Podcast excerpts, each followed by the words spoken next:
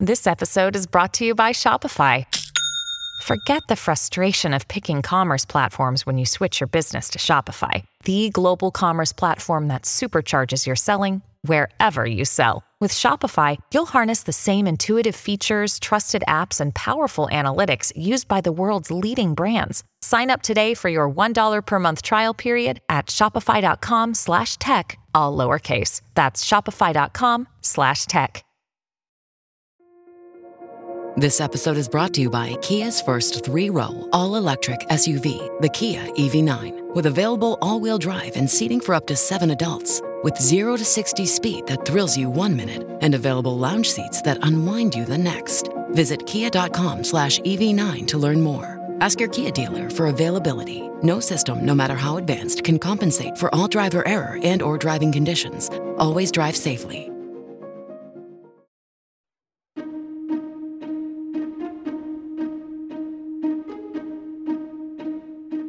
Hello and welcome to the How To Academy podcast, the bi weekly show from London's home of big thinking. I'm Vas Christodoulou. Where do good ideas come from, and how do we have more of them? Albert Read is a former journalist, the managing director of Condé Nast for Great Britain, and the author of a new book that seeks to answer that very question the imagination muscle. He joined us at the Conduit for a conversation with the former BBC Arts editor and now the director of the Barbican, Will Gompertz. Enjoy. Hello, everybody. Good evening. It's lovely to see so many people here. I've never been to the conduit before. No, it's lovely. It's great. This is Albert. Albert's written a book. Hi. And we're going to talk about that in a minute. But I just thought I'd just tell you a little story very quickly, which I heard. Um, uh, um, do you have you ever heard of Rick Wakeman? Okay, well, Al- Albert and I have because we're of a certain age. But Rick Wakeman was he's a brilliant musician, and, and he just was telling me this story the other day, and it just I thought I thought I'd share it because it just made me laugh. Um, and and he was in a band called Yes, um, and so that was like a big '70s rock band. And, and in the, in the 70s, rock bands had a really bad reputation with hoteliers. Uh, like trashed hotels, that's what they did. And he was telling me about all the st- awful stories of Yes at the time they once they once bought scuba diving equipment and flooded the whole floor to test out the scuba diving equipment. Didn't work, of course.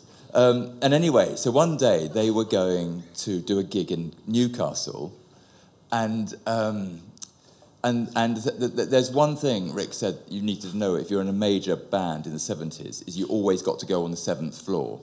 You know, the seventh floor. If you're a major band, you went on the seventh floor and that yes, we're a major band. And he was checking in for this uh, for, for, their gig that night, and the the person on reception said, "There's your key, Mister uh, Wakeman. That's six one two.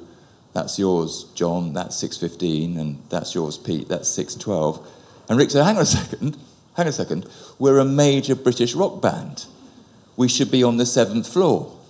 And without missing a beat, the receptionist said, "We had the Who in last night." We no longer have a seventh floor.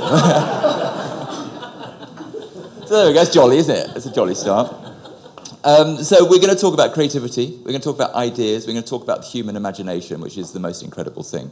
And we're going to talk um, about Albert Read's book. And Albert and I have a small family connection, which is that his, father, his grandfather was the most extraordinary art historian called Herbert Read who has, is responsible for so many great things in this country, which is to do with art. And he, he wrote a wonderful book once, uh, and Faber and Faber, I think it was, republished it, and they asked me to do the foreword, which was like unbelievable sort of privilege. Uh, and, and Albert got in touch with me and said he liked the foreword.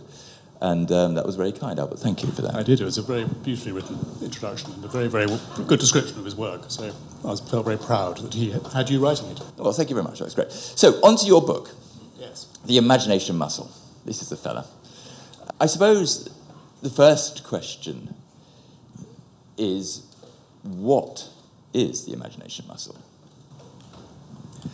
Well, the imagination muscle is, is, a, is a, a, kind of conceit. It's an, it's, it's an idea about idea generation. It's, it's the, the sense that the imagination is something that we can work at. It's not something fixed, imposed on us from above, in, this, in the way that we think of inspiration. The word coming from the Latin inspiro, the, to, to, be breathed upon by the gods. My thesis in this book is that the imagination is something we, that we can develop. It's like a, the physical side of our lives or the mental health side of our ideas. We, the imagination is something that, that is, is a muscle, it can be worked at. And we work at our physical well being and our mental well being. Why don't we work at our imaginative well being? And the idea came to me from a book that I came across a very long time ago by a French scriptwriter called Jean Claude Carrière. And Jean Claude Carrière was this wonderful French scriptwriter who wrote films with Louis Buñuel, and he's he was a French legend. We don't know much about him here, but he, he's a big, he was a big institution in France. And in his book, The Secret Language of Film, he had this, he wrote about this ritual that he and Buñuel would go through at the end of each day of filming. And they would go back to their hotel and they'd set themselves this exercise to, to, to come up with an idea for a story and they'd go away for half an hour and they'd come back and meet in the bar and they'd tell themselves each other their stories. And, and Carrière says this was a way of keeping our imaginations on their toes. This was because the imagination is a muscle. You've got to work at the imagination. And this idea of the imagination muscle stayed with me for, for many, many years and really culminated in, in this book. And so this, this is something that I really wanted to explore and something that I've, that I've worked on in my mind and in, in the book um, over the last two or three years. And the, the idea of the, the, imagination also for me is a very important one because I have a day job at Condé Nast where it's a creative business. We rely on ideas to keep ourselves fresh and to keep ahead of the zeitgeist. And in the way that we secure paper supplies for the magazines, in my view, we have to secure idea generation. We have to create an atmosphere of psychological safety where ideas can be spread and ideas can be suggested by junior people without, without the fear of of, of failure or rejection or humiliation. So the, the idea of, of, of how we treat ideas in, in the office environment is something else that, that has been very much on my mind in, in, in recent years. And then finally, perhaps the most important way I think about the imagination is really at a sort of societal level of are we generating enough ideas in, in society? There's, there are certain elements, certain data points, as we might say, which would indicate that we're having fewer ideas than we used to. There's research done by Stanford which suggests that the amount of R&D investment needs to double every 13 years just to keep the levels of productivity going up at the same rate as they have done in the past. And then you see that the, the, the actual productivity levels in this country have actually flatlined in the last 15 years. And we are not really growing in the way that we should be in terms of idea generation. And if we look at the arts, we look at the age of people performing at Glastonbury has gone from something like 27 to 49, or we look at Netflix ratings going down. We look at the top 10 films in Hollywood last year, which consisted of Avatar, um, Puss in Boots, Thor, Top Gun, the sequel. And you think to yourself, are we really coming up with sufficiently good ideas? Are we really moving the, moving the world forward in the way that we, we used to? And there's a, an idea that's been written about elsewhere, where making the comparison with 100 years ago. If you, if you were to go to sleep in 1895 and you were to wake up in 1923, you would find a world utterly and completely transformed. You'd wake up to find electricity, you'd find the car, you'd find the skyscraper, you'd find the aeroplane, you'd find cardboard, plastic, you'd find the hamburger. The world was, was completely different to the world of, of even 30 or so years before. Whereas if you went to sleep in 1995 and woke up in 2023 and looked around you, what exactly would be different? Of course, there are big differences with the mobile phone and the internet, but really, not quite as much has changed as we might think. And, and my line really in this book is change is happening to us rather than because from us. And, I, and of course, there are things happening. Of course, there are advances in gene editing and in in electric cars and in all sorts of things. But nonetheless, my, my, provocative question to the world is are we, are we moving at the rate that we should be? And are we really celebrating the imagination? Are we, are we understanding the imagination? Are we working at the imagination? Are we systemizing the way it works, uh, on a, both on a personal level and also on an external level? Do we, do we understand how to build cities that generate ideas and offices? And buildings and, and the way we work with each other, the way we meet with each other. What can we learn from history, from the arts, from scientists, from business? So th- this is really the background to the book. I, a long I, answer. I love that. No, it's a great answer. I love the idea of what if you went to sleep in 1993 and you woke up again in 2023, and I think, where the, where the fuck's my hair gone? that would be my number one question. Why, why haven't they Yeah, yeah solved it? like Jesus. I never, I, who knew? Um, so, um, so this is such a great uh, book. It's so so well written, and, and what Albert hasn't told you, because he's a man of, of, of, of great humility, is that he studied classics at Oxford and then did an MBA at INSEAD. And that, that learning is, is, is worn very lightly but very well throughout the book. So the, the idea of the human imagination sits quite a lot with classical antiquity. We go all the way back to prehistoric times, to the caves, but we, we, talk, we talk a lot about and rooting it in, in sort of classical Greek philosophy. Yes, well, as you say, it goes further back than that. I mean, the, one, the, one of the early parts of my book is about the, the caves and cave art, which, of course, we all know about. But do we really understand the enormous, miraculous nature of those paintings in the caves in places like Chauvet and Lascaux in France? I mean, these, these, these paintings are 40,000 years old. I mean, it's, it's an unbelievable length of time. And they, they appear fully formed and kind of miraculous in their artistic skill and integrity. And, and then they don't change at all for tens of thousands of years after that. And so you get to the point where the, the, the paintings in, in, in, in Chauvet are 40,000 years old and the paintings in Lascaux are 20,000 years old. And you think to yourself, well, actually, the distance between those two periods is roughly the same as Lascaux in the present day. So we have this strange thing of this explosion of art all over the world, this miraculous sort of eruption of, of the imagination and its, and its manifestation in, in beautiful drawings and paintings used with using charcoal and flint and all these things. And, and then you have this enormous, then you have silence again. The world returns to silence.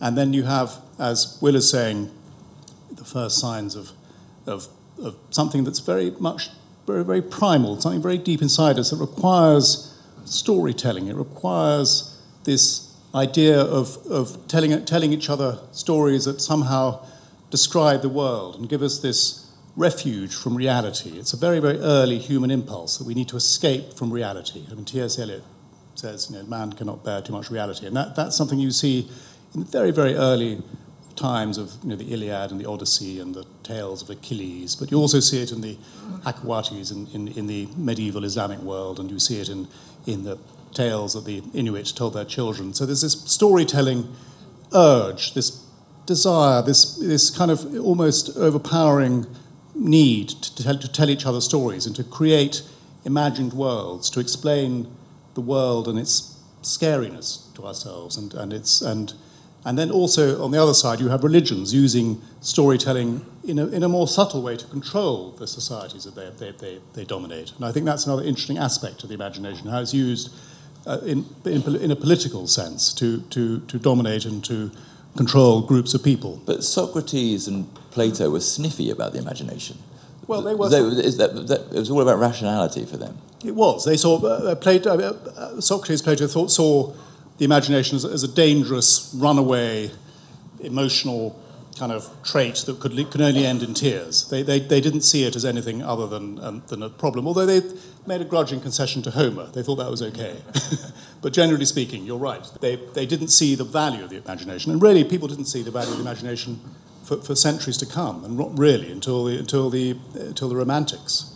Although it was, it was there, it was seen. They didn't, nobody really kind of captured it in a way that that was then done by the Romantics. It's always, it's always struck me that the, the, the, the, human imagination is the, is, is the thing that makes us distinct from any other animal. Mm.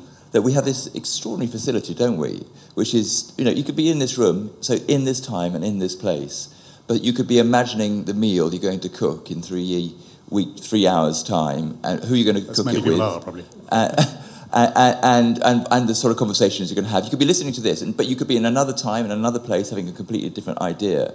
It's called the imagination. You're stepping out, and it's an extraordinary facility. Just, just to write a text, the amount of imagination that requires is more than any computer will ever have. It's more than any other animal can have.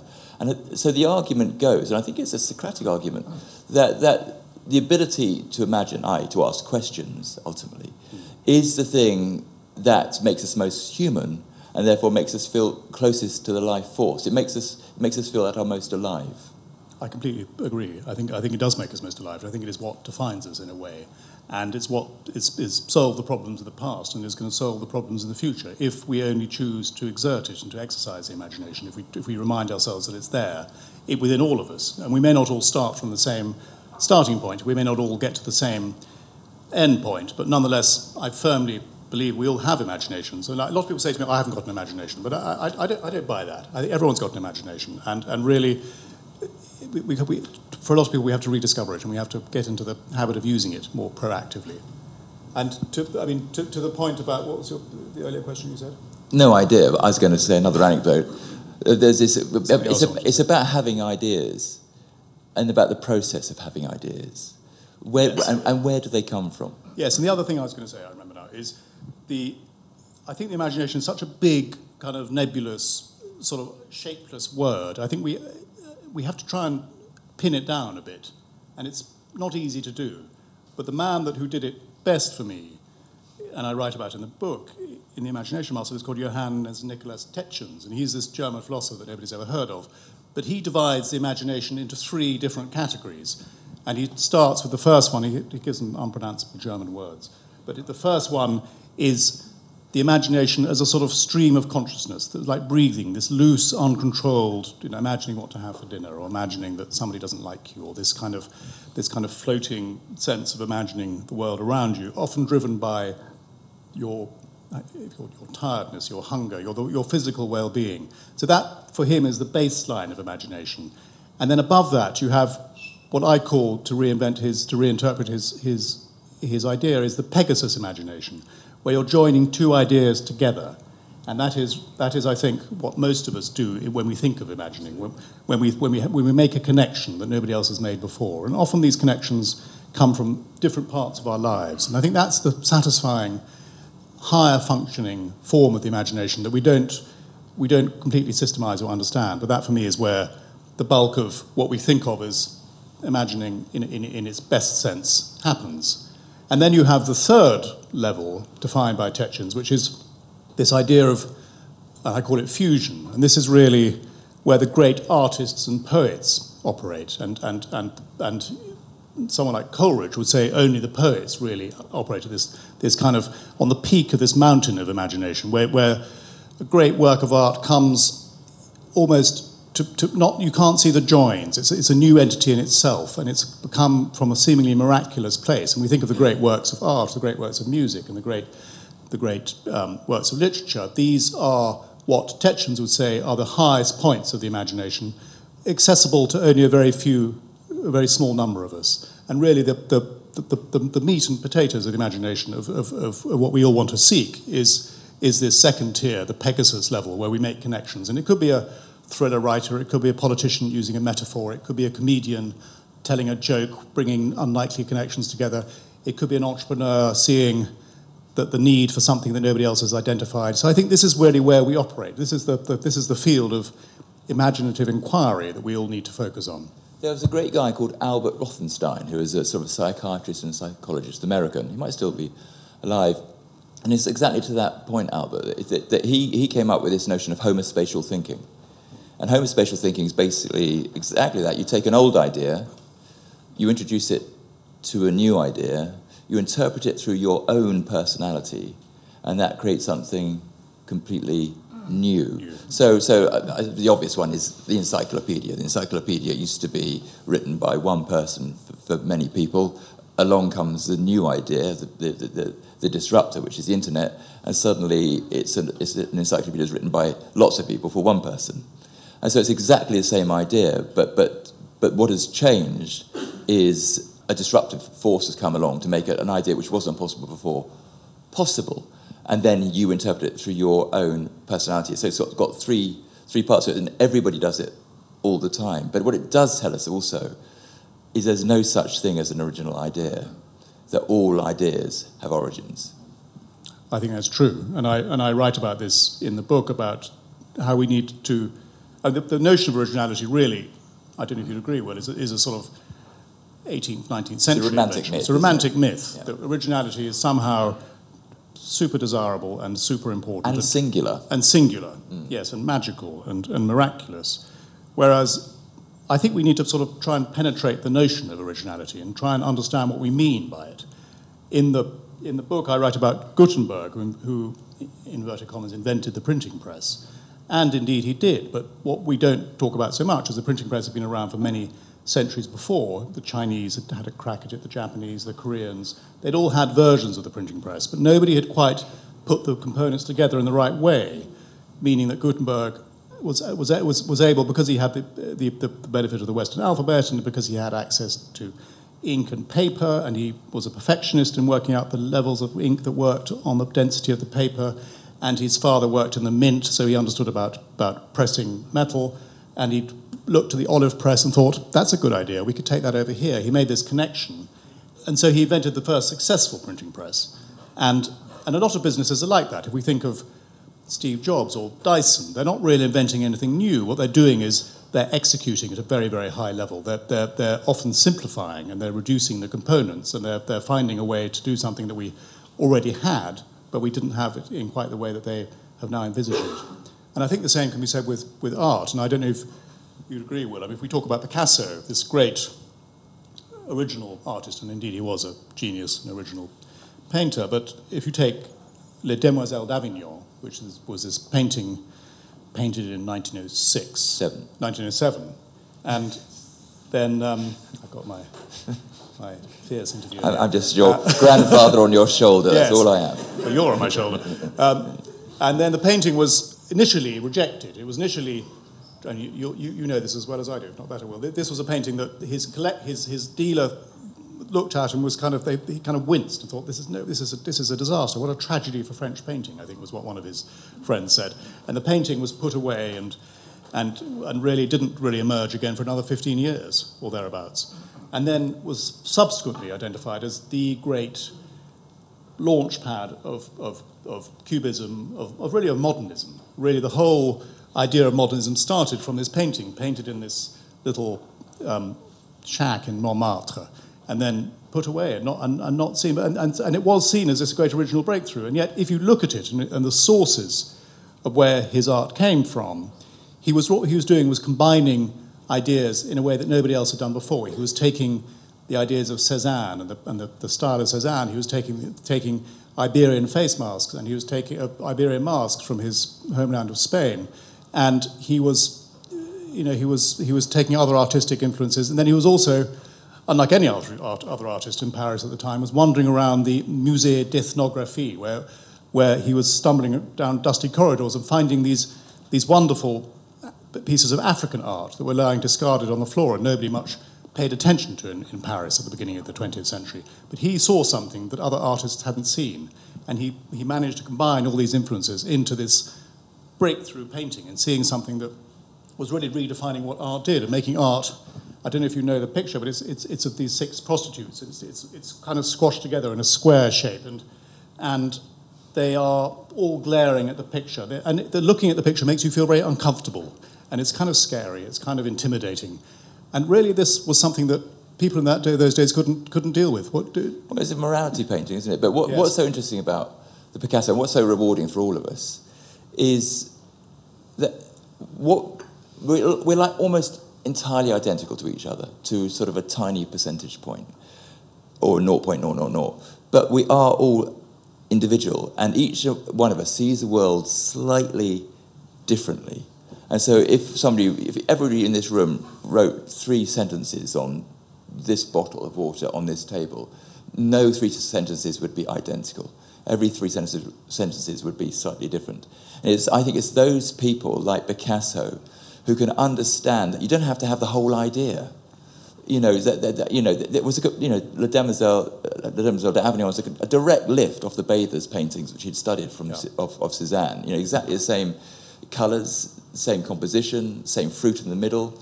Uh, as you say, the Ethnographic Museum, the Iberian masks, just all put it down, and it's sort of like a great chef started to think, well, what happens if I put that idea with this idea and shape that, and then what do I think?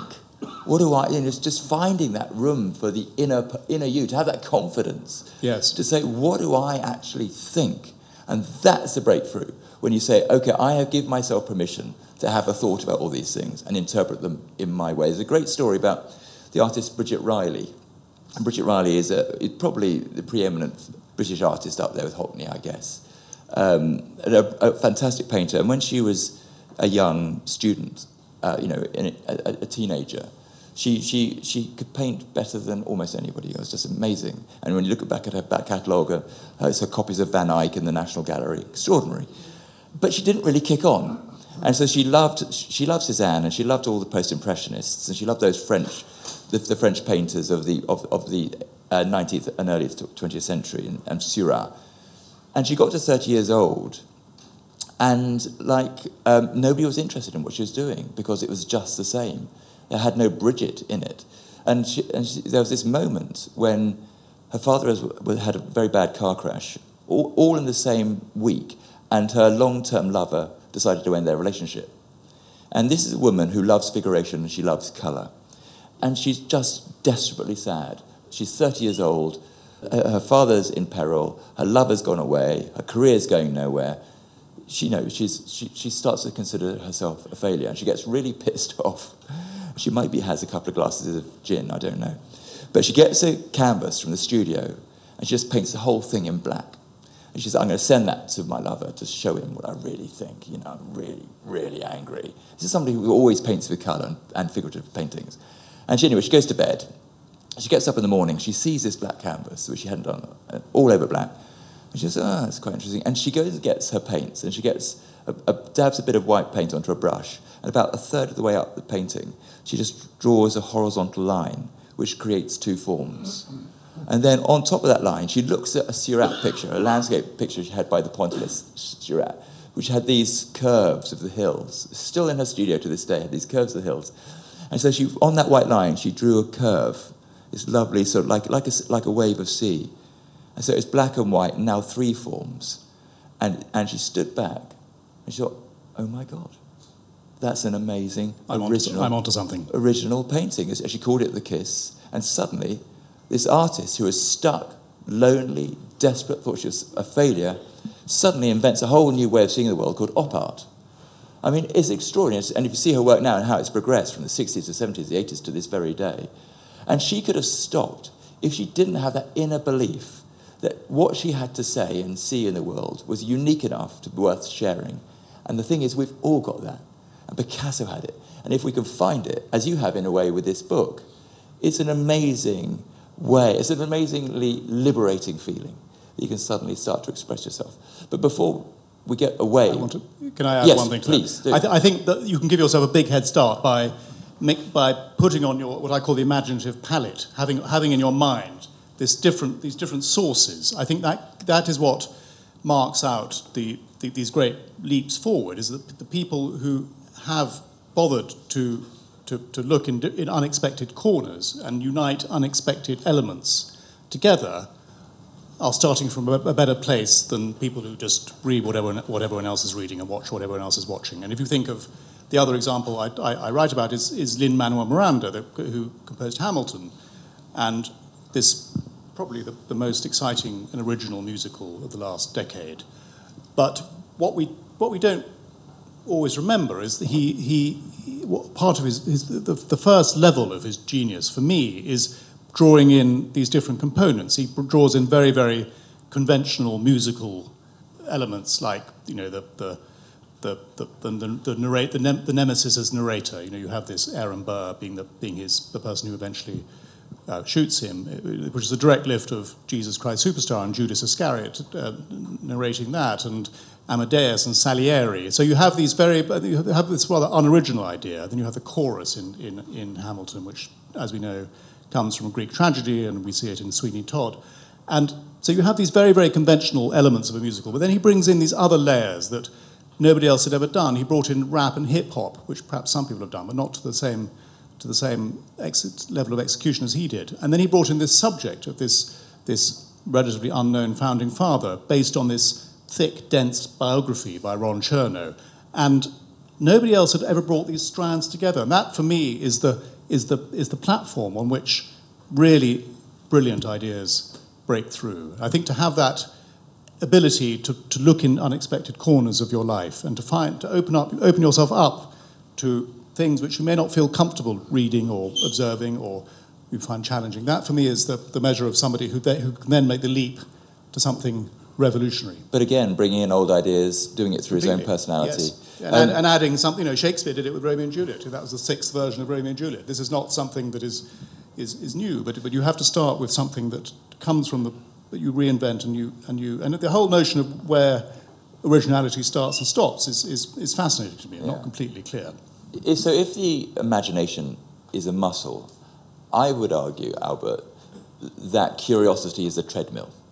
And, and I, I remember, um, I remember interviewing a guy called J.J. Abrams. Um, have you heard of him? He's, he, um, and um, he was he, he was very young, very successful, very good looking. So I thought a total bastard, frankly. um, but and we had a, he was rebooting Star Trek, I think. Um, and, and I said to him, you know, are you not, you know, so when I was at the BBC doing that job, I wasn't, I wasn't just hanging out with him, I don't want to get the wrong idea. And, and um, I said, you know, you're you not a bit nervous about all those Trekkies? People love these characters, they love these stories. You're not worried about upsetting them with your reboot? And he said, to be honest, I don't think about them at all. I don't want to be arrogant, but actually what I do is I just ask myself questions. So uh, I say to, well, where is Captain Kirk? And if he's on the Starship Enterprise, what area? And who's he speaking to? If it's Spock, what are they saying? If they have an argument, what's the ramifications? And he says, I keep on asking questions like this, and at the end of it, I have a shooting script. Uh, and this, this, this, and if, if you look at the great creative breakthroughs um, through from the entire history of mankind, is because somebody somewhere has asked an incredible question. It's always about curiosity. So it's actually imagination, the imagination muscle, isn't about knowing the answers, isn't it? Completely. It's about asking the right question. Yes, and, find, and, and allowing your mind to be drawn in, in unexpected and sometimes difficult directions, and not thinking to yourself, "I don't understand. That's not for me. I don't understand that." I think I think the, the discipline and effort required, and if, if you're lucky, you're curious enough that it, you're taken there of your own volition. But I think that that, that is the, the secret of success Let's talk about observation. observation. So, so, so you talk about a whole chapter on observation. I've written a book uh, called "See What You're Missing," which is about how artists see the world and how we can see the world afresh through their eyes. Um, I argue in my book that we spend m- most of our lives really not seeing anything. I start with an anecdote by David Foster Wallace, who was an American essayist, and he did a commencement speech at Kenyon College in I think tw 2005, and it was to liberal arts students in America. And he said, you know, you've all been taught critical thinking to within an inch of your life, but I can test that you hardly ever think critically. And he told this story about um, these two little fish. It's a little parable. and these two little fish are swimming along. It's a lovely, warm, sunny day. These two little fish are swimming along. And this bigger, older fish swim, is swimming in the other direction. And as the bigger, older fish passes the two little fish, the bigger, older fish says to them, Morning, boys, how's the water? And the bigger, older fish swims that way, and the two little fish swim the other way. And after about 20 meters, one of the little fish says to the other little fish, What the hell is water?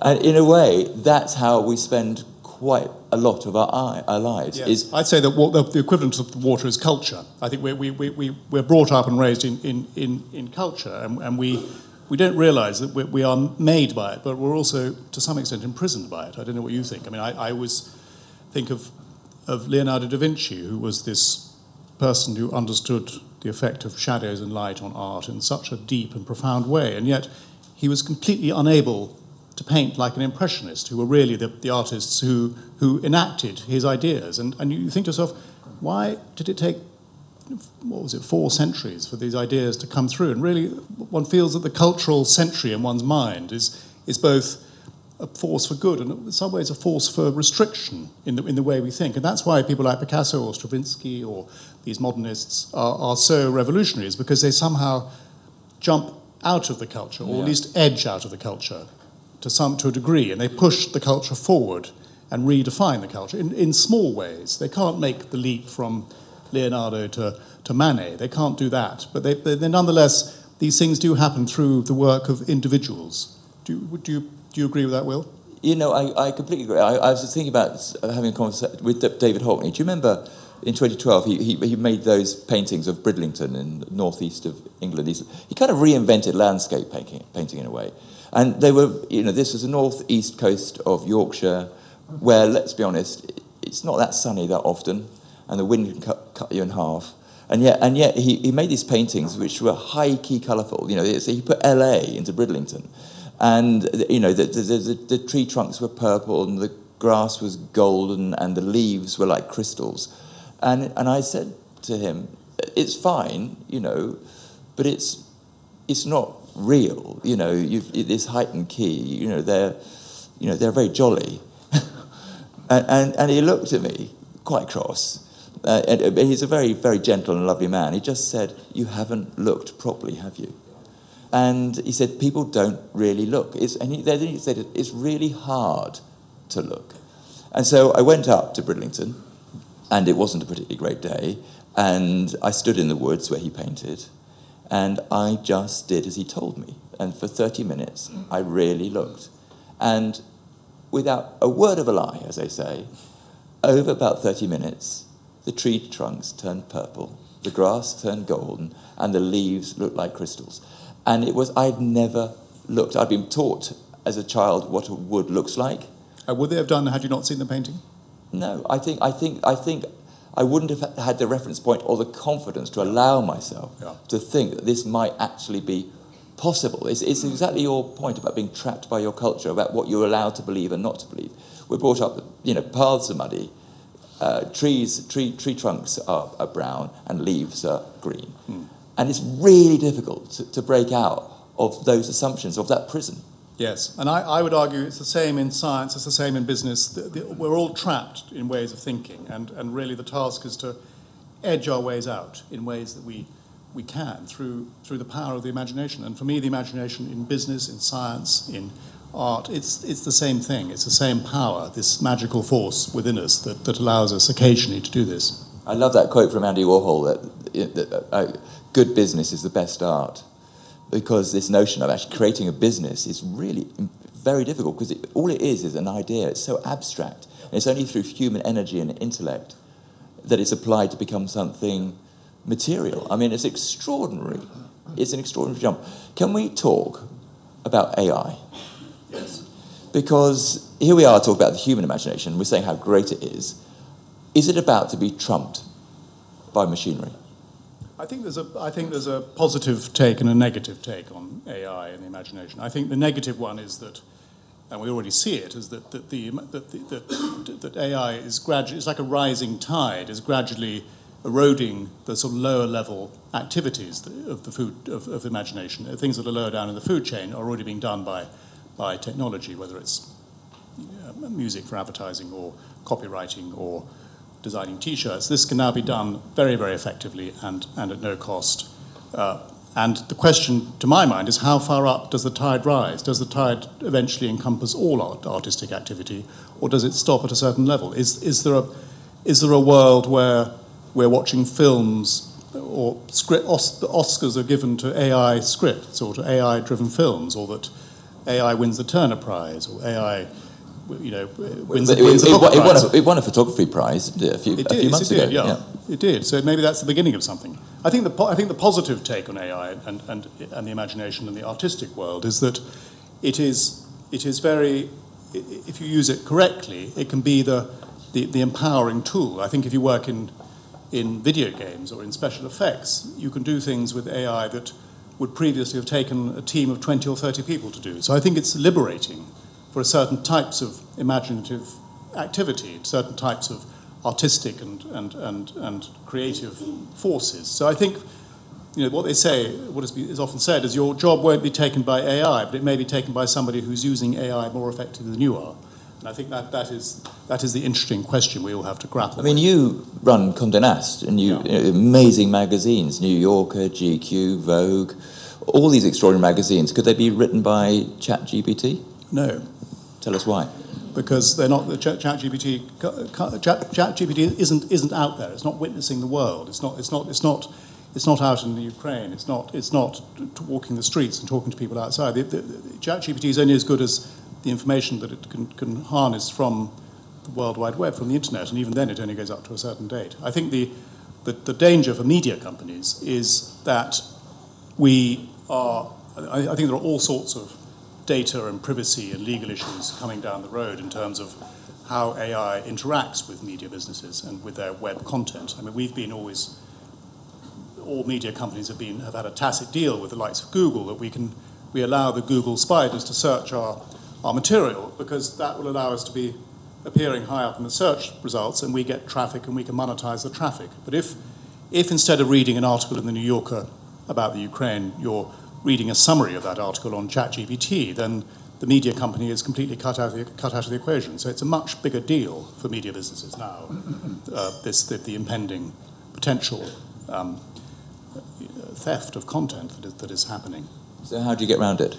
Well, by working with, with regulatory environments and with, with regulatory bodies and with, with, with, the, with the AI players. But it's not easy. As we know, these things take years. Um, so it's not easy. And it's going I, I, I love that notion of being the first receiver when it comes to knowledge. Your, AI is not in the Ukraine. AI is yeah. not whatever.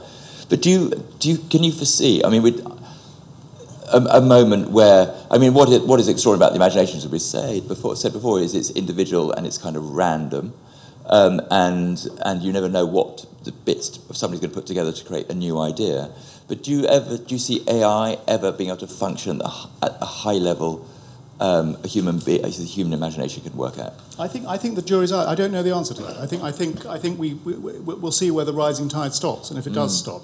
I think, I think there are all sorts of benefits. I, I don't think it's by any means a, negative for, for, for, the creative world. I think there's a, there's a sense of, we're all, as I said, we're all imprisoned by our cultures, by our experience, by our expertise. And I think there's, there's what's it called, the Einstellung effect. Do you know what that is? Where, where, which is, which is, a, which is where experience impedes the considering new ways of solving problems. And I think we're all, particularly as we get on in life, we're all, to some extent, trapped by our expertise. We, we, you know, there's that Buddhist saying in the, in the in the beginner's mind there are lots of possibilities, in the expert's mind there are very few.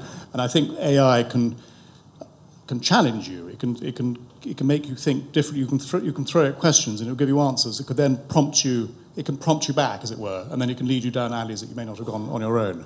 I think one of the things that I find in my day job, in my working work, my working life at Condé Nast, is is how do you stay creative over time? How do you, how do you remain egoless and allow ideas from other people to come in? If, if you're, I think a lot of people who run businesses have always been accustomed to being right most of the time, and they think they are still right most of the time, but the world changes around them.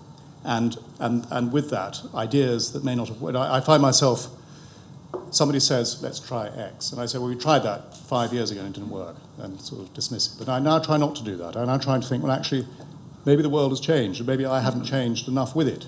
And we're trained, we're educated to treat life like a chessboard where the pieces moved in, move in preordained directions, when in fact, as we see around us, the chessboard is changing, and maybe the pieces are moving vertically or moving the, the bishops are moving horizontally. So, I mean, what you're and we, so we have to keep an open mind, and that really is part of the whole essence of keeping our imaginations muscular. And you touch on this, and it goes back to AI, which is based on pushing in loads and loads of data, lots of knowledge, so to speak. But actually, a lot of artists, and Picasso is the one who I think summed it up the best, actually want to do the opposite. So Picasso's famous quote is, you know, it took me five years to paint like Raphael, but a lifetime to paint like a child.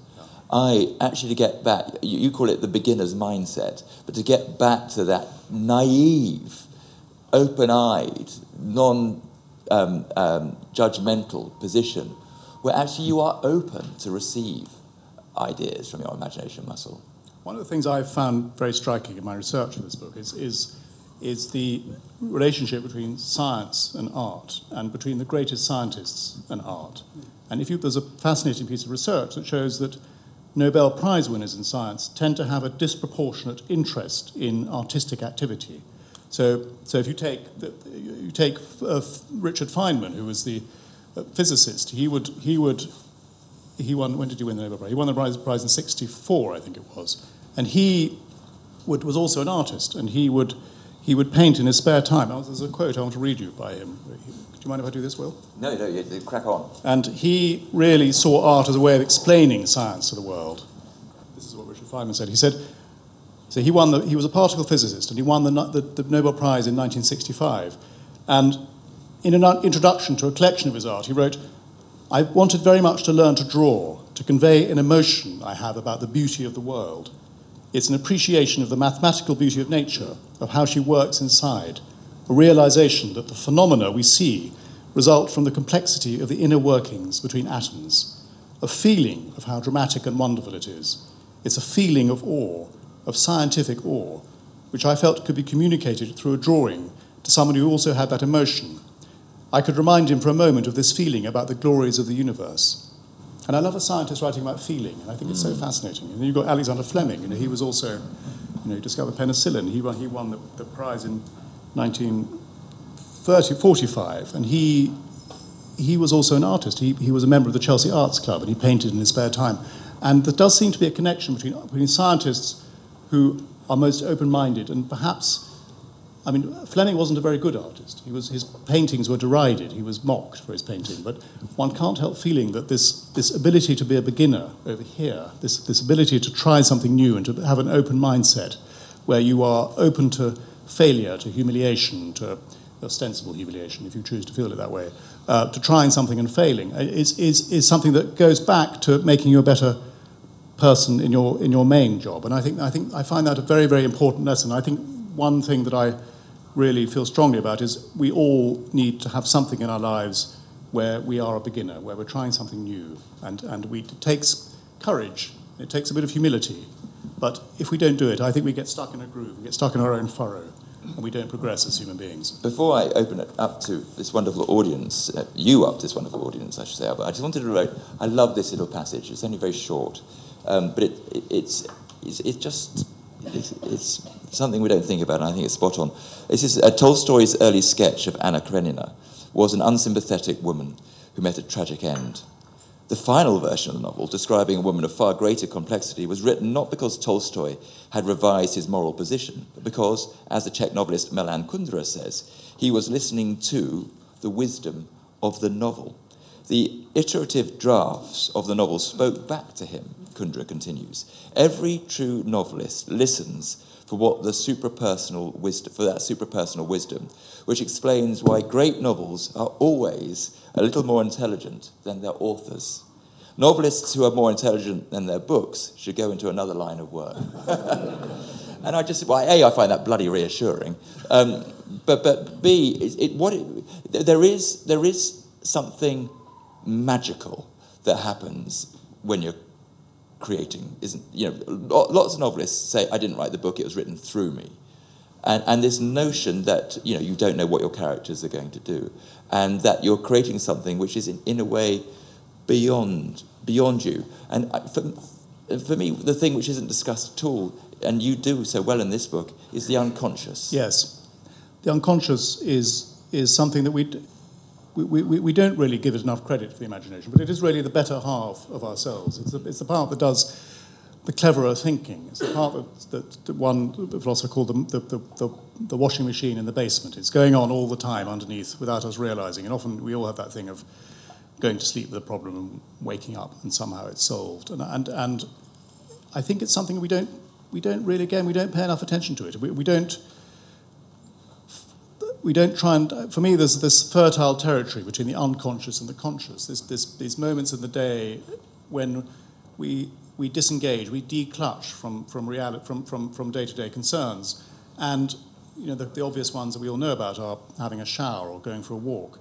But there are other moments. I mean, for example, one of the things that I came across in the book was this idea of the waking moment, this, this idea that, that when you and I try and do it when I can at the weekends, but to try when you get up in the morning, don't just immediately check your emails and look at the news. Try and use that time in the morning to do something creative because you're still half asleep. You're still in touch with this, this sort of damp, unconscious, sort of dreaming state, and yet your consciousness is pulling you forward. And there's this rather magical moment between the two where, where, where interesting things can happen if you, if you allow them to.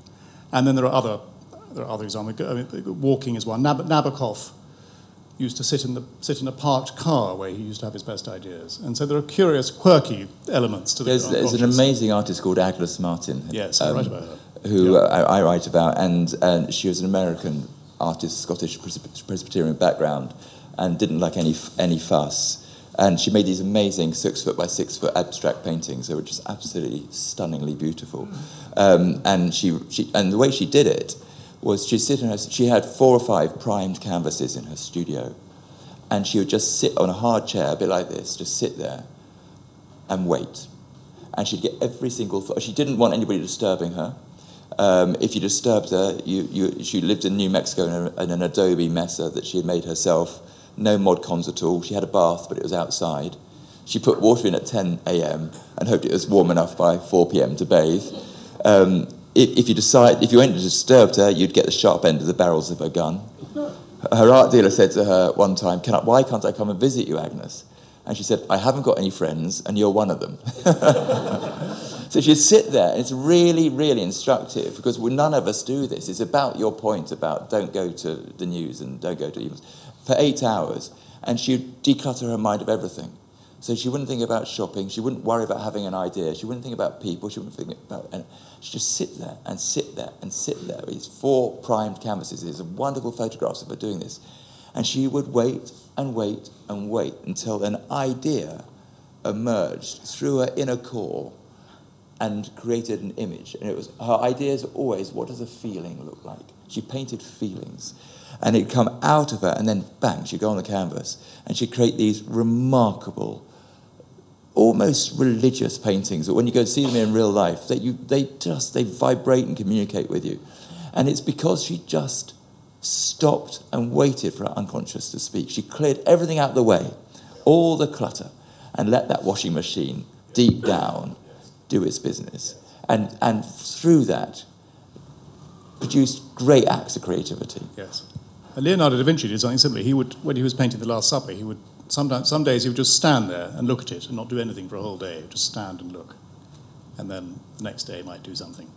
So it's a fascinating. And the, the, idea, I think, is also a very Eastern idea. You see it in the in the Buddhist and the Japanese notion of ma, this idea of the spaces in between, where the Japanese, you know, when they when they do a tea ceremony, there's a bow and then there's a pause and then the bow comes back up again. And the, the, the, they, they talk about a wheel not being the spokes of the wheel, but being the, the, the space in between the spokes, which is the essence of the wheel. And I write about the toll of the bell, you know, the, the church bell ringing. It's not necessarily the ring of the bell, it's the silence in between the rings of the bell where, where the interesting things happen. Negative space. Negative space. And it's often when life is at its quietest that the most interesting, thing, interesting things happen mm. to one.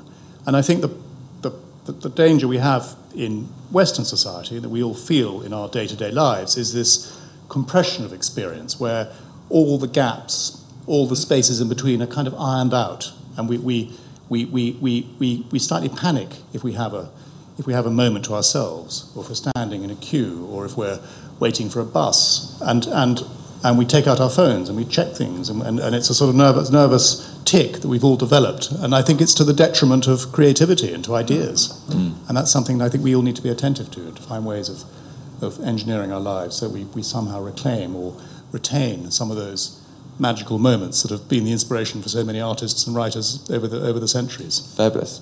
So now is your chance to ask Albert some questions, or let's be honest, pitch stories to the New Yorker, or apply for Edward Enninful's job. All those things, uh, you know, he is here. Um, uh, I need a. Thank you so much. Uh, microphone. Thank you very much indeed. Thanks so much, Eddie.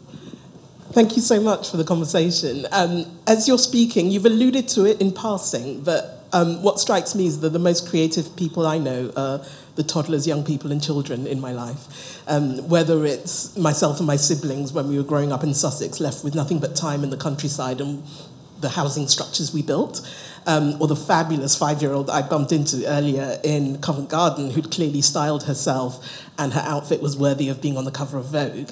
um, so, my question really is what are we doing that is then eliminating that as, you, as you grow? And what can the parents in the audience do to nurture that in their children? And what can we do to recapture our inner child?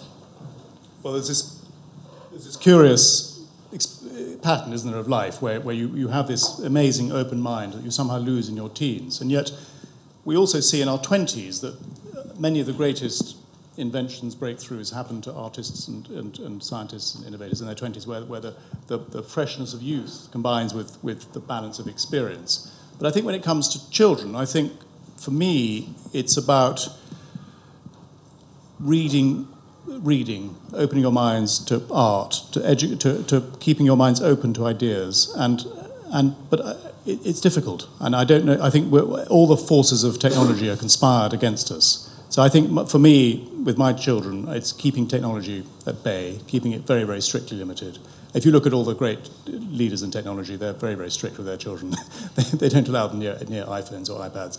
So I think that for me is the first lesson. I think exposing them to, to, to, art, to reading, to areas that they may not be used to, as I was saying earlier, to, to, to broaden their minds, are, are, the things that you can do that are most effective. What do you find with your? I think we've got a problem with education. And um, yeah. I've written about this quite a lot, so I won't bone on about it. But um, you know, I've had children who've gone through the system and um, they've all done fine, and they've come out lost and sad, and and that's not just because of their dad; it's because all their friends are lost and sad as well. And um, education, teachers are amazing people. I've married a teacher, and, and my sister is a teacher. So, but the system in which they have to work is, is nuts. So the, the children, is, is directly answer your question, as soon as you go to school, you, you're forced into this ridiculous exam culture. And, and, and exactly what the exam culture does is it isolates you.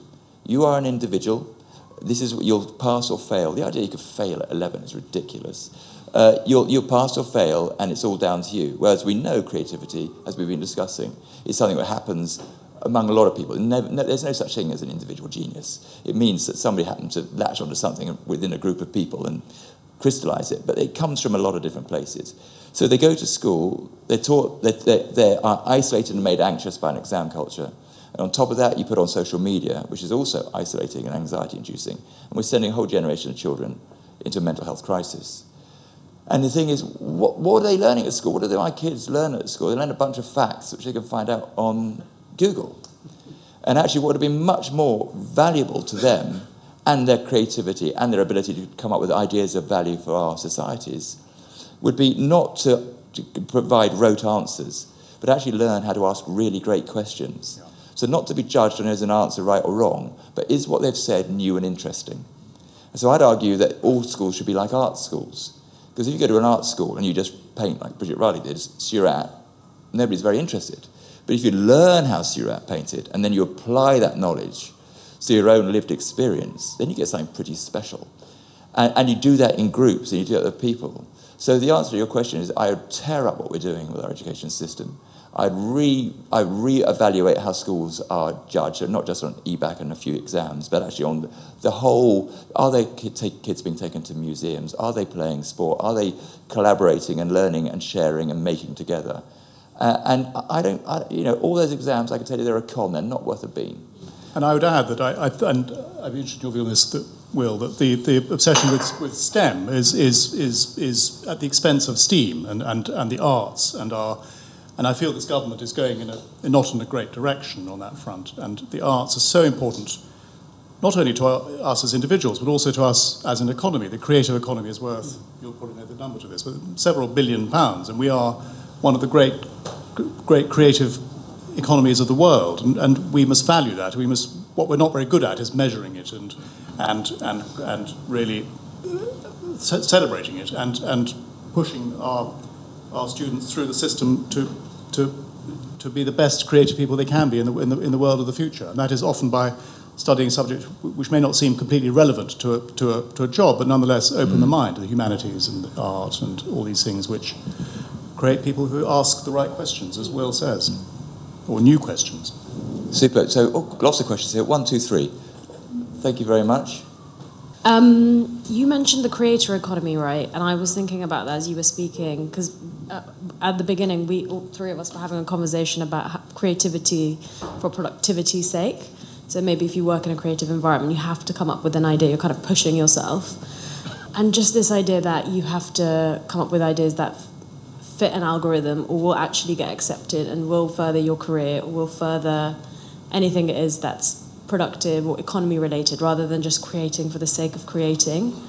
And I'm just wondering, like, how, if you do work in those sort of environments where your creativity is monetized, how you can take time out to still just fulfill yourself to just create something for the sake of creating so you don't get burnt out. So I guess I'm asking for advice. But yeah. Albert, Well, I do have the strongly, first one of that? I, I strongly believe that creating for one's own sake often leads one in un, unexpected directions, and, and, and you don't always know what the answer is when you're asking the question. So that's the first thing I'd say. And I think, I think what's important in businesses is to create, as I said, I think earlier, an environment of safety where you can have a bad idea, because a bad idea often leads to a good idea. So I think that's an important mindset to instill in, in, any, in any company. William Kentridge has got this. He's, he's a South African artist, um, and um, he's, he's, he's, he's very clever and very funny. And uh, he set up this um, new performance art space in Joburg, and it's he said, and, and it's called the Centre for the Less Good Idea. Uh, and and the, the thinking behind it is if good ideas have given us the shit show we're currently living in, why don't we have some less good ideas? Uh, and it's an amazing space, um, and it's a very collaborative space. It's not judgmental. It's all about devising work and devising ideas uh, over a period of time, and then sharing them. And that would be my advice. I'd never, ever, ever try generating an idea for money. I think it's, it's, it's a fool's game. You know, there's a wonderful line by Leonard Cohen about, about a dealer trying to deal a card so high and wild he'll never have to deal another. And it's like, forget it. You know, do something which matters to you, which you think is important, which is going to add value to the world, and, and go through that process of sharing it, knocking it around.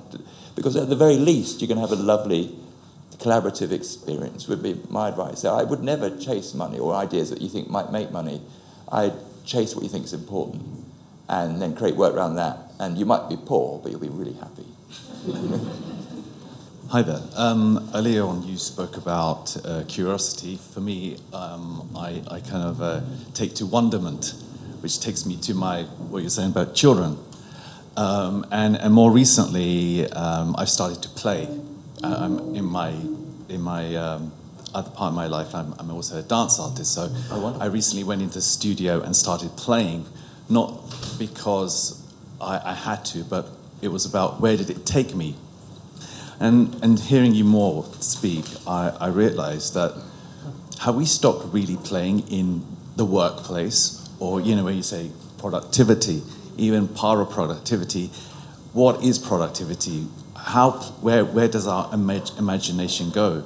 Um, how do we exercise that through playfulness without any intention or any purpose, but being f- free? Uh, you know, taking away the confinements of um, strategy or uh, KPIs. and yeah, so if, I don't know if you could expand on You that. have to have to break. You've got to break the rules. I mean, Albert talked about Shakespeare. 30, 37 amazing plays, which 400 years later have been performed in pretty much every country in the world. 3,000 new words and phrases which had never been used before or in those, those plays. And you've got to be naughty. So if you look at the um, artist Marcel Duchamp, who is, I suppose, most famous, French artist, for coming up with a urinal and, and suggesting that it's a work of art. And what, um, and he was just being really, really naughty. So he was in America, and it was 1917, and there was going to be this. He was part of a group of people putting together the biggest exhibition ever of contemporary art in North America. And you didn't have to be. There was no judges or, and no juries. As long as you paid to, to show your work, you could show your work. So he thought he'd challenge the liberal notion of those rules. He, would see if he could break the rules and be a, and be a bit naughty. And, and so he, he, so he asked four questions which changed art forever, actually changed society. Um, led to Dadaism, Surrealism, punk rock, situationism. Four questions any child of five years old could have asked. The first question he asked in 1917, which was during the First World War, why does art have to be beautiful? Because the world isn't beautiful. So he chose something ugly or anti-retinal, which was this urinal. Second question he asked is why does art have to be unique? Why do we obsess about uniqueness? So he chose something which was ready-made, something that was already existed. Third, these are simple questions, right? Third question he asked is why does the art have to be? Why does an artist have to make art? Why can't they just choose something? So he chose this object. And then the fourth question, which changed everything, which is why Tracy Emin's bed's worth a million quid and yours isn't, i- i- is, is he said, up until that point, if you wanted to be considered an artist, you had to choose the medium first. So sculpt with, with, with wood or, or, or, or stone, or paint on panel or canvas. You had to choose the medium first, and then you could express your idea. He said, no, no, no, no, no. The concept is paramount. So I, you have the idea, and then you try and choose the best medium with which to communicate it. And he quite literally wanted to take the piss. So, so he, he, he chooses this urinal, and he calls it, he signs it R. Mutt. And it might have been done by somebody else, it might have been, but it probably wasn't. And he signs it R. Mutt, and he sends it off with his, his fee to the society, of which he is a member, uh, to get shown. And there's this massive argument with all the other people, all the other organisers, saying, we can't show it, you know, it's urinal, it's disgusting. And Duchamp's thinking, well, you said you could show it, you know, anybody could show their work of art. This is my work of art. So anyway, they had this huge row. Duchamp exits laughing. They decide not only not to show it, but to smash it to smithereens. But Duchamp didn't mind that because he just went around the corner and bought another one, right? and there's now eight of these things. And, and it is hilarious because when you go into a, a museum, the Tate's got one, and you see people look at Duchamp's urinal and go, you know, really, my God, that, that's, that's really beautiful. and I've been to a lot of urinals in my life, and I've never seen a bloke stand back and go, that urinal's really. And so it's, it's not beautiful. But what, so what that tells us, A, is he was a very funny man, and he brought humour into art where it really needed. He, uh, he was very naughty. So he broke rules. He asked the questions nobody else was willing to ask, although they were really, really, really, really simple. Um, and, and he was willing, uh, he was willing to take, to, to, to, take a risk. And just by doing those few acts, he, he changed everything.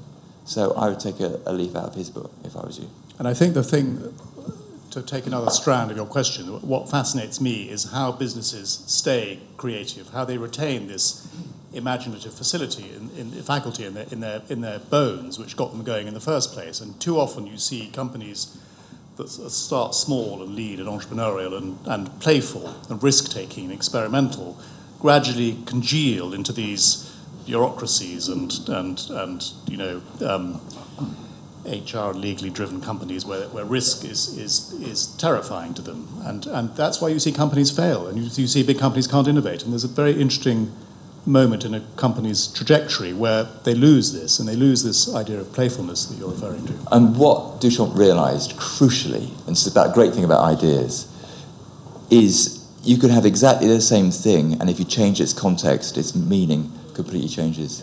So, so, so a urinal in a gents is, or in an art gallery, complete, the, the way we treat it, the way we consider it, the way we respond to it, the values we place upon it, completely change. And we never think about context. We think about going to work in an office. Change the context. You know, change it. You'll see it's like things. You'll see things differently. Just picking up on your last point, that um, you've touched on so many things. I'm just trying to narrow it down. The, the, Indians actually would sit under a tree for, for days waiting for enlightenment, and, um, and they called it noth- the concept of nothingness, and it, it kind of got built into mathematics, which gave us the, the zero. And without the zero, we wouldn't have computing. So, so it's kind of all coming full circle. We're now in the world of quantum computing where things happen straight away.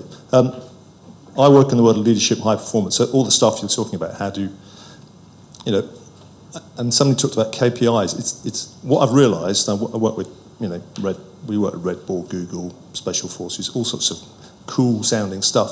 But what I've realised is it's it's going back to your very very first comment about what's missing in the world and organisations is people have forgotten how to be human. And so, for me, everything you've talked about is about the science and application of something f- called flow. That's probably not yeah. the word flow. Flow, as in, oh, you know, Maslow, Csikszentmihalyi. So I'm a disciple of Jamie Wheal and Steven Kotler.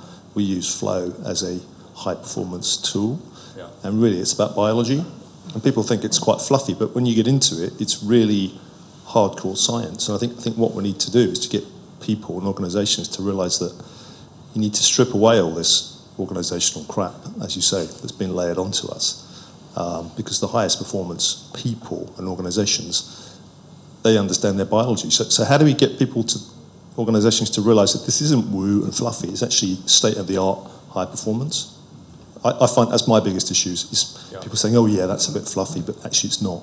it's not. It's completely vital, and I think I think how, how companies organise themselves is, is due for a revolution. Really, I think it's due. Is, I think that the, even the words KPI. I think when a company starts talking about KPIs, it's kind of I think a little bit simplistic, but it's, it's beginning for me to be on the on the on the on the top of the hill and begin the downward slope. I think I think there are well-meaning layers of, of management put into place in companies that, that actually subtly erode the, the ability of that company to innovate and to have new ideas, and for the people within it to be human and to use their imaginations. It's difficult because businesses have to execute on a daily basis. They have to do the things they do, and so you know, having been inside a business and being inside a business where you're balancing those two things is not easy. But I think the balance is perhaps talking about corporate life in general has perhaps tilted a little bit too far in the bureaucratic direction for the for larger companies, and that's why they tend to drift off into, into failure over time.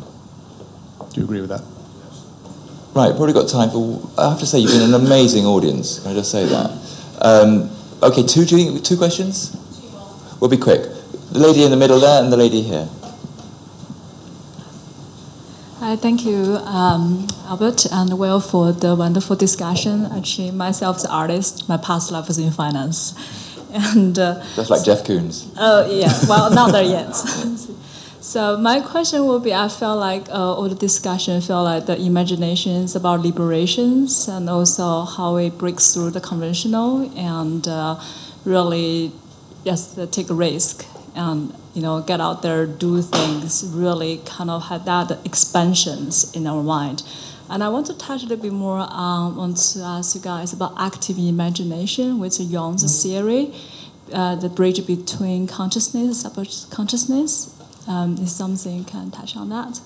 Thank you. The bridge between consciousness and, con- and, un- and unconsciousness. Jung's uh, psychology. Well, we touched on it a bit earlier, I th- I, but I think I think it's it's a vital and underexplored. I mean, it's been explored endlessly by Freud. But, um, but the curious thing about Freud is he didn't really believe in the imagination. He was he was not particularly excited by it, and he, and he felt sort of defeated by it. But, but, the, but as I say in the book, actually what Freud enabled was, was a whole flood of imaginative work that came out of his work in psychoanalysis. I, th- I think he, he did make an enormous contribution to the imagination, albeit unwittingly.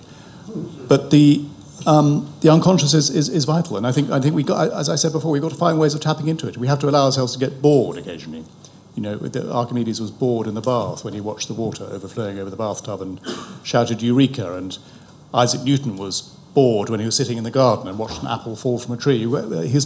His mind was disengaged, and it's just these moments of disengagement that I think are so, so powerful if, if, we, if we allow them to be. I um, sorry, I think it's London Plane Tree. Always good. Uh, Theaster Gates is an artist, very brilliant artist. He's got this lovely phrase. He, he says, you don't know when inspiration is going to strike, but you can make sure you're ready to answer the door. Yeah. You know, I think there's that just being primed for the unconscious. Thank you both very much. Um, I wanted to pick up on the point you made at the beginning, Albert, which was about it feels like we've stagnated or plateaued in terms of ideas, innovation, and invention. And Albert actually does know me. I used to work at Condé, and uh, recently I was with my junior team doing some social media content, and they filmed me talking about something. Then afterwards, they said, "Oh, we can't use that. There's a fly. There's a fly in, in the film." And we were talking about um, climate change. I said, "Well, make that the point. Make it like it's a harbinger, and it's like the Bible, or the locusts come. You know, turn that into a thing." And they were like, they stared at me and were like, "What is she on?" And then I made them talk to workshop, and they eventually said, "Where did you get the idea from?" I was like, "Guys, open your brains. Come on." And we had this long discussion in the office about it. And they said, How do we cultivate an imagination that operates a bit like that? And I said, I think it's because all of you have got the luxury of too much information all the time, and you don't, everything doesn't seem new really anymore, apart from maybe if it's generated by AI.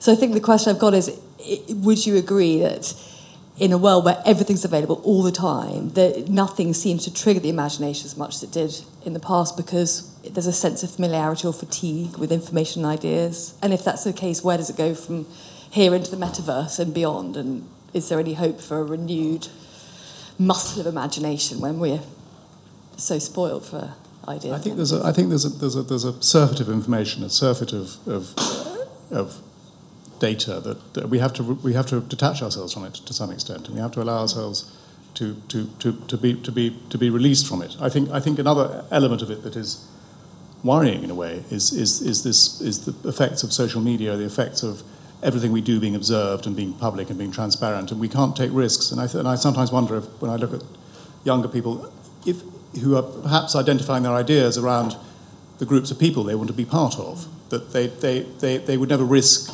a bold idea or a dangerous idea or something that would in any way upset the people they want to be to belong to. And I think I think that's a, that's a problem. And I think I think why why would you risk having a new idea? That's a question that I sometimes ask myself of, of the younger generation, particularly. Yeah. I mean, I, I suspect that we I suspect we have the same amount of ideas. It's just the way we burn through them, right?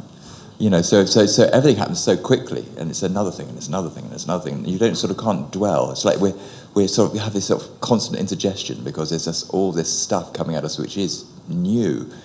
So we're kind of obsessed with newness. And and in a way, and we when we, we don't appreciate oldness or you know and, and things like you know just you know just doing the same thing again and again and again that repetitive thing uh, those sort of rhythms. Actually we we don't have that. So in, in a way we have too many ideas and they're, and they're kind of trivial and and so I think what we need is better ideas or less good ideas but take more time over them. To allow them to percolate. I to, think to so, and just let them come out, and then and then take time. I think none of us. I started to start this. I started the book uh, with an anecdote. A guy called Mark Harvey who asked me to do a talk at uh, Soho in Soho actually, and I said I couldn't because I was supposed to be writing a book about penguin. I didn't know what to write about, but it was about perception. And he said fair enough. And then the next day he sent me a note, um, and uh, it was a picture of him and his dad. His dad was a guy called um, here's, here's Tom, a guy called Mark Harvey is his dad, who was a sculptor, and he taught people like Antony Gormley and stuff. And he said, this is a picture of my dad. He's three years old, is Tom in this picture. And he said, my dad was an artist, and every day we'd go and walk on my pebbly beach. And every day, dad would find a handful of beautiful stones, pebbles, and shells to show me. And it was so beautiful. And then one day I wanted to go ahead of him so I could find all the beautiful ones. And I went all along the beach and I, it was just a bad day, there weren't any. Until I turned around and my dad said, Tom, and he had a handful of beautiful pebbles and, and stones and, and, and shells that Tom had, had missed. And he said, and his picture is of his dad in what is called his beach stance. So he's doubled over, standing doubled over, just staring at the ground. And the reason he could see this stuff and Tom couldn't, because he just took the time, and then he got, then he learned to look, and then he could see the beauty where everybody else just rushed by. And I, I, think that's the same thing for ideas. You just, it's like, you know, your situation you find yourself in where you have to come up with ideas. It's madness. It's just slow down. You know, everything's in such a rush. And then the idea will come through in its own time. You know, it might, it might take 20 years, but it will arrive. Uh, we've got to stop. It's, but you have been the most wonderful audience. And Albert, you've been the most wonderful guest. Thank you very Thank much. You very Can you give a very warm round of applause? This episode of the How To Academy podcast starred Albert Read and was presented by Will Gompertz. It was produced by Esme Bright, and I make the show with Nicole Wong. Our editor is John Doughty. If you enjoyed it, consider taking out a subscription to How To Plus. Our members get free access to all of our live streams, a members exclusive podcast that goes out way, way, way in advance of this one, and generous discounts to all of our live events. Use the code POD50, that's capital POD 50, for a permanent half price discount. Till next time, I'm Vas Christodoulou. Thanks for listening.